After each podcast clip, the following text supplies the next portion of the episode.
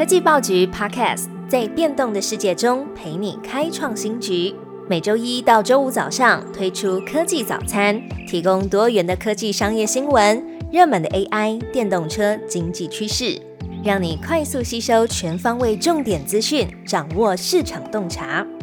科技早餐今天精选五则国内外重要科技新闻。我们关注到 AI 驱动三纳米动能，魏哲嘉表示，台积电明年会健康成长。台积电召开了法说会，指出由于 AI 需求强劲，推升三纳米的量产动能，预估第四季营收将达一百八十八到一百九十六亿美元，以中间值估计，大约季增百分之十一点一，优于市场预期。财务长黄仁昭指出，第四季毛利率下滑，主要是因为三纳米的量产产能拉升，稀释利润。黄仁昭也表示，今年的资本支出预估是大约三百二十亿美元，不像外资所预期的下修。而总裁魏哲嘉也表示，在两纳米方面，观察到在高效能运算和智慧型手机的相关应用上，都引起了客户的兴趣和参与。与三纳米同一阶段时不相上下，甚至需求更高。目前制程技术研发进展顺利，而客户对 AI 的需求强劲，明年对台积电来说将会是健康成长的一年。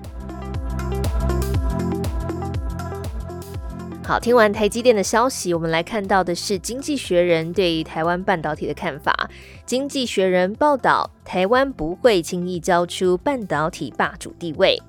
《经济学人》近日发表了标题为“台湾不会放弃半导体霸主地位”的文章，分析台湾如何捍卫各国垂涎欲滴的产业。报道指出。在地缘政治之下，每个国家都纷纷在提升在地半导体的发展，而台湾呢，有理由维持在本地生产，因为过度的海外扩张将弱化本土的研发网络，让外国企业更容易抢到员工，而这也正是台积电美国厂不会生产高端晶片的原因。经济学人也观察到，台积电还有日月光都在持续增加研发的预算。把多数的研发都留在台湾进行，而只要研发工作继续留在台湾，最先进的晶圆厂就可以留在国内。文章中也提到，台湾政府为了捍卫产业地位，也正着力支持晶片设计。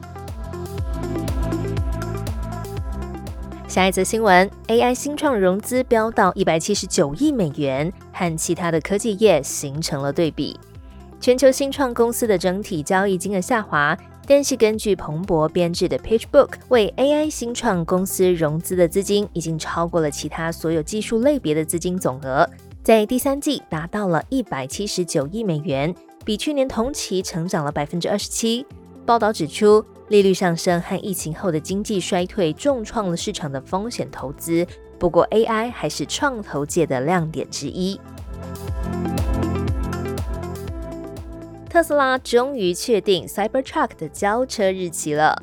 特斯拉的电动皮卡 Cybertruck 众所瞩目，从2019年亮相到现在，经过多次的延期，还有重新的设计，如今终于在财报会议上宣布，要在今年的十一月三十号开始交车，并且在明年开始在德州超级工厂全面投产。马斯克表示，Cybertruck 的需求远超过预期，已经有一百多万人预定。不过，市场关心新款的车辆为特斯拉能带来什么样的效益呢？马斯克他也表示，这是一款伟大的产品，可是呢，在财务上需要十二到十八个月才能带来显著的现金流。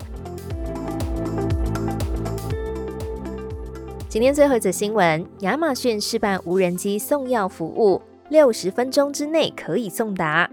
电商巨头亚马逊在美国德州大学城启用了无人机空投处方药的服务，可以在订购的六十分钟之内从空中投送药品到消费者家的门口。这带来的主要好处是可以缩短患者获得医生诊断之后的取药时间，也是急性疾病的患者的迫切需求。中央社报道。无人机的这个飞行高度大约在四十到一百二十公尺。根据亚马逊官网指出，这是飞行障碍最少的高度。无人机也使用内建的感应器，还有镜头，在飞行的时候可以自动避开人或是宠物或是电线。无人机抵达配送住址的时候，才会下降到四公尺左右的高度，把避震包装的包裹空投在消费者家的门口。